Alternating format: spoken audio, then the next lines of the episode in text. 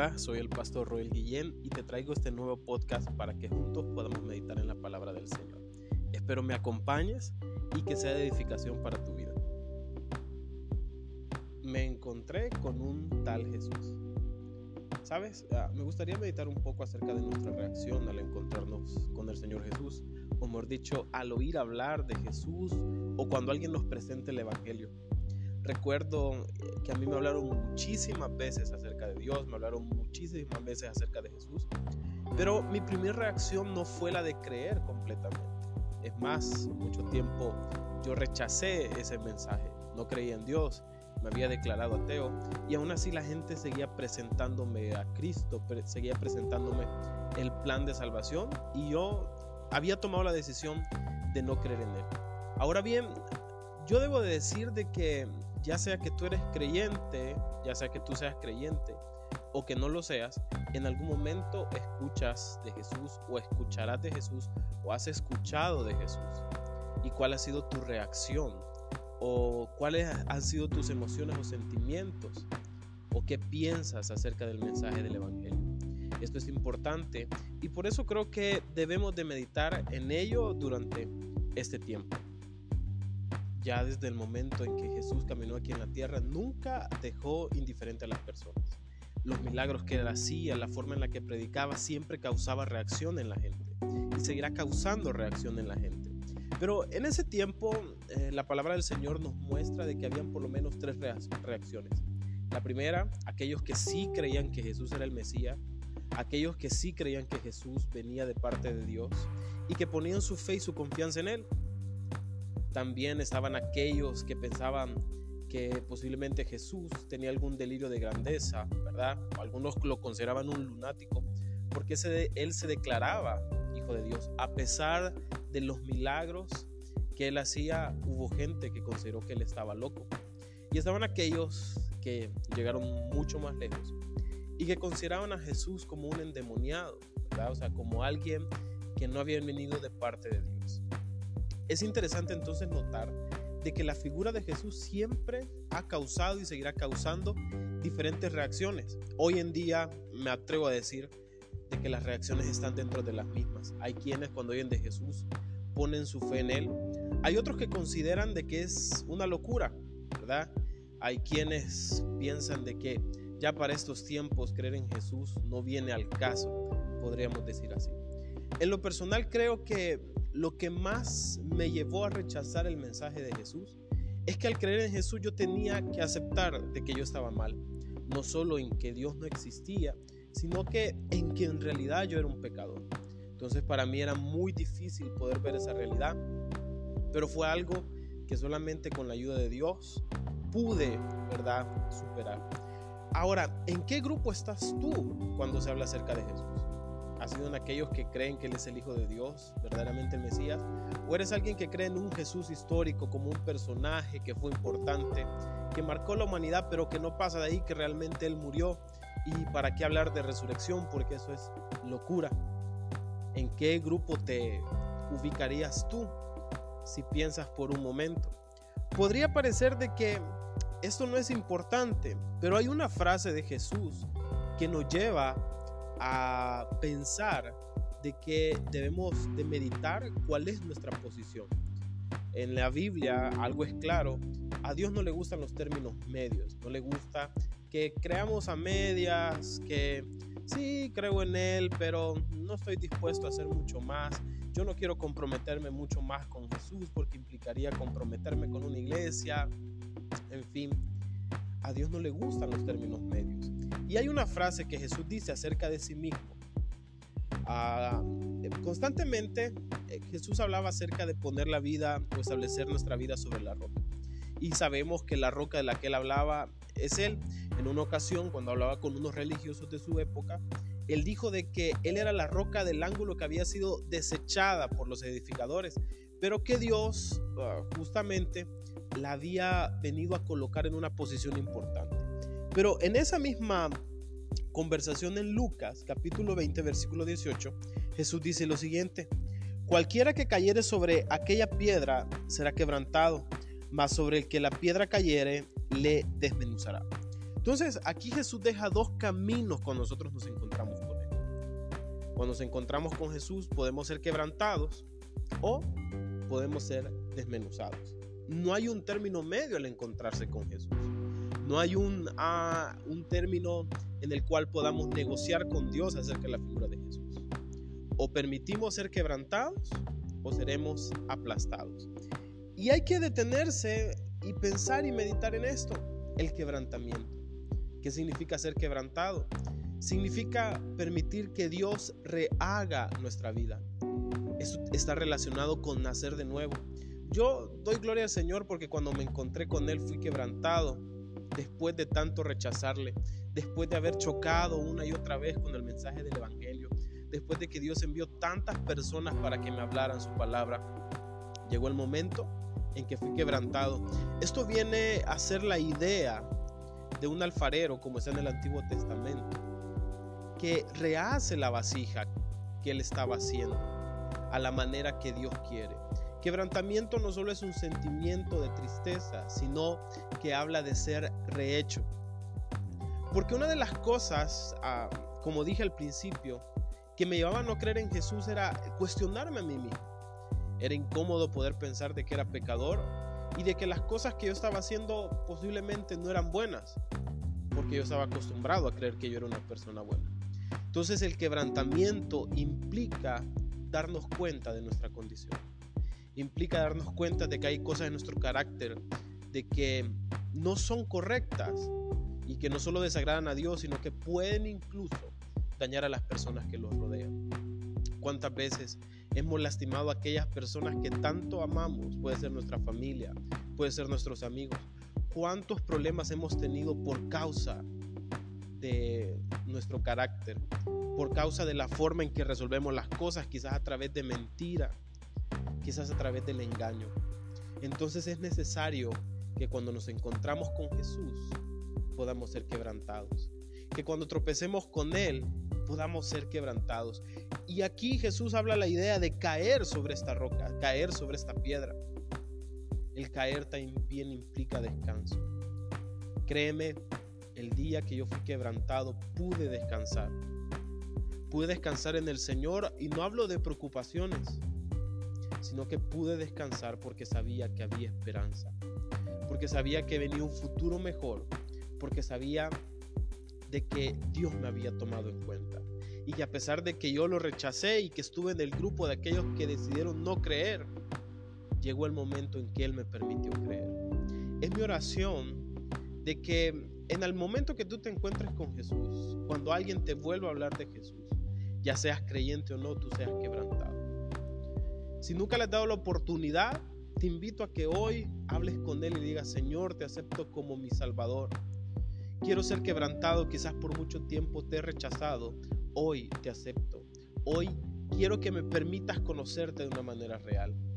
Y si tú has caminado en el Evangelio, déjame decirte que este mensaje también es para ti. ¿Por qué? Porque debemos de encontrarnos con Jesús constantemente. Y el quebrantamiento no es algo que ocurre una única vez. La ocasión que Jesús lava los pies de los discípulos, Pedro suelta una frase muy interesante. Le dice, Jesús, lávame todo, no solamente los pies. Al principio había rechazado ser lavado, pero cuando Jesús le dice que es necesario, Jesús le dice, eh, Pedro le dice, límpiame todo. Quiero ser limpio. Y Jesús le dice, no Pedro, porque el que ya está limpio solo necesita limpiarse los pies. Entonces, si tú ya has sido limpiado por el Señor, Posiblemente solo necesitas ser limpiado de los pies porque te has apartado, porque te has desanimado, en fin, porque algo te alejó, porque quizás has pecado. Déjame decirte que Jesús quiere que tengas un encuentro nuevamente con Él, que seas quebrantado, que tu corazón sea nuevamente quebrantado. Uno de los pecados más grandes del pueblo de Israel fue que su corazón era duro como la piedra, pero Dios prometió un corazón de carne y ese corazón de carne es un corazón que surge del quebrantamiento. Así que yo te invito a que busques a Dios y que permitas que Él te rehaga como una vasija nueva, que seas como el barro en sus manos. Porque si no, si no somos quebrantados, solo queda la otra opción, ser aplastados. Y ser aplastados pareciera que no va de la mano, pero hay que recordar de que Dios es un Dios santo. Y que si bien estamos en el periodo donde Dios nos perdonará, llegará el momento donde todo ser humano se presentará ante Dios para ser juzgado. Y en ese momento el peso de la santidad de Dios caerá sobre aquellos que se encontraron con Cristo y le rechazaron siempre. Así que hoy es el mejor día para que tú permitas a Dios obrar en tu vida. Te doy gracias por haber escuchado y le pido a Dios que te bendiga, que haga milagros en tu vida, pero sobre todo que transforme tu corazón y haga en ti una obra que otros vean y digan qué maravilloso es el Señor. Hasta una nueva oportunidad, que nuestro Señor Jesucristo te bendiga.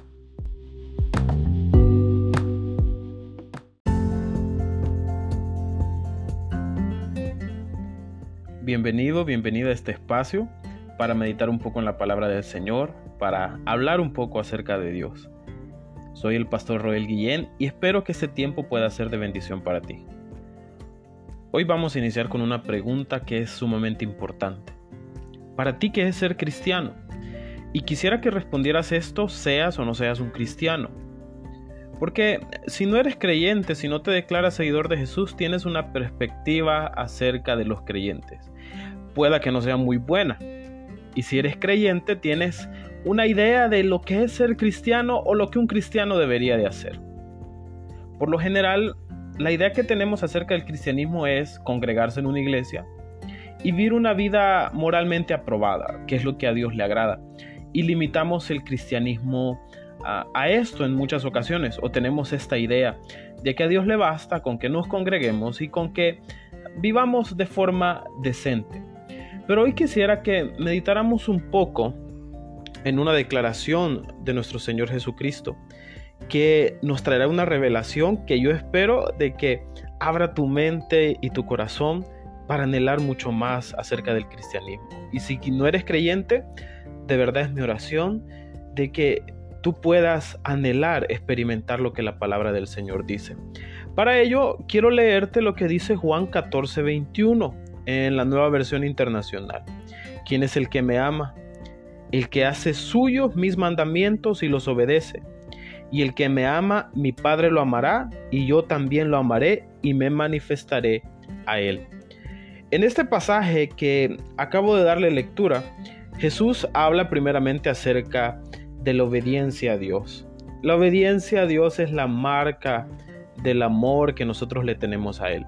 No podemos decir que amamos a Dios si no lo obedecemos. Claro, yo sé, contamos con una naturaleza humana que está siempre, siempre y en todo momento en contra de los mandamientos de Dios. Pero con la ayuda de Él, a través del poder del Espíritu Santo, es posible obedecerle. Pero ¿por qué Dios o por qué Jesús en este momento habla de obedecer y amar? Es que los seres humanos muchas veces podemos decir palabras vacías. ¿Cuántas veces alguien te ha prometido amor eterno? ¿Cuántas veces alguien te ha dicho que te ama y realmente te ha fallado? Bueno, entonces Dios igualmente no quiere que sus hijos o las personas que se acercan a Él lo hagan de, como decimos, de dientes para afuera. Dios quiere un corazón cercano. Ya en el Antiguo Testamento le reclamaba al pueblo. Él les decía, este pueblo de labios me honra, pero su corazón está lejos. Y la forma en que nosotros mostramos de que nuestro corazón ama a Dios es a través de la obediencia. Porque es fácil decir amén, aleluya, es fácil uh, decir de que nosotros le amamos, pero qué difícil es obedecerle. Cuando Jesús dice, si alguien te ofende, ponle la otra mejilla. Mostramos el amor a Dios cuando somos obedientes a palabras como esas. Pero no me quiero centrar tanto en esto, quiero centrarme más bien en lo que sucede a los que aman a Jesús. Yo creo que aquí es, esta es una palabra que a mí me dejó encantado y sorprendido y me ha dejado esperando muchísimo más de mi vida como cristiano. Jesús dijo que a los que lo aman a Él, Él se manifestará a ellos. O sea, en pocas palabras, se dará a conocer, se mostrará, se revelará a ellos. Esto es muy importante también por el contexto en que estas palabras fueron dichas. Fue un momento cercano a la crucifixión de Jesús, donde Él se reúne con sus discípulos. Juan nos permite ver esta escena una escena que diríamos muy privada entre Jesús y sus seguidores, donde Él comienza a darles revelaciones acerca del tiempo que vendría, que Él necesitaba ser crucificado, pero que no quedarían solos, que el Espíritu Santo vendría a morar en su iglesia, vendría a morar en sus seguidores. Y por eso es que se vuelve clave estas palabras de Jesús, porque los discípulos estaban acostumbrados a estar físicamente con Él, a caminar con Él, a ser enseñados por Él, a comer con Jesús.